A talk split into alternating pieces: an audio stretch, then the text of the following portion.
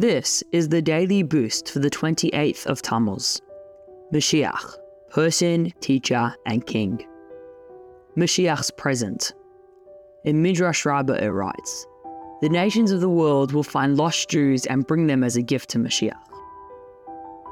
Mashiach is the general soul, the Yechidah, of the whole Jewish people and of the entire world.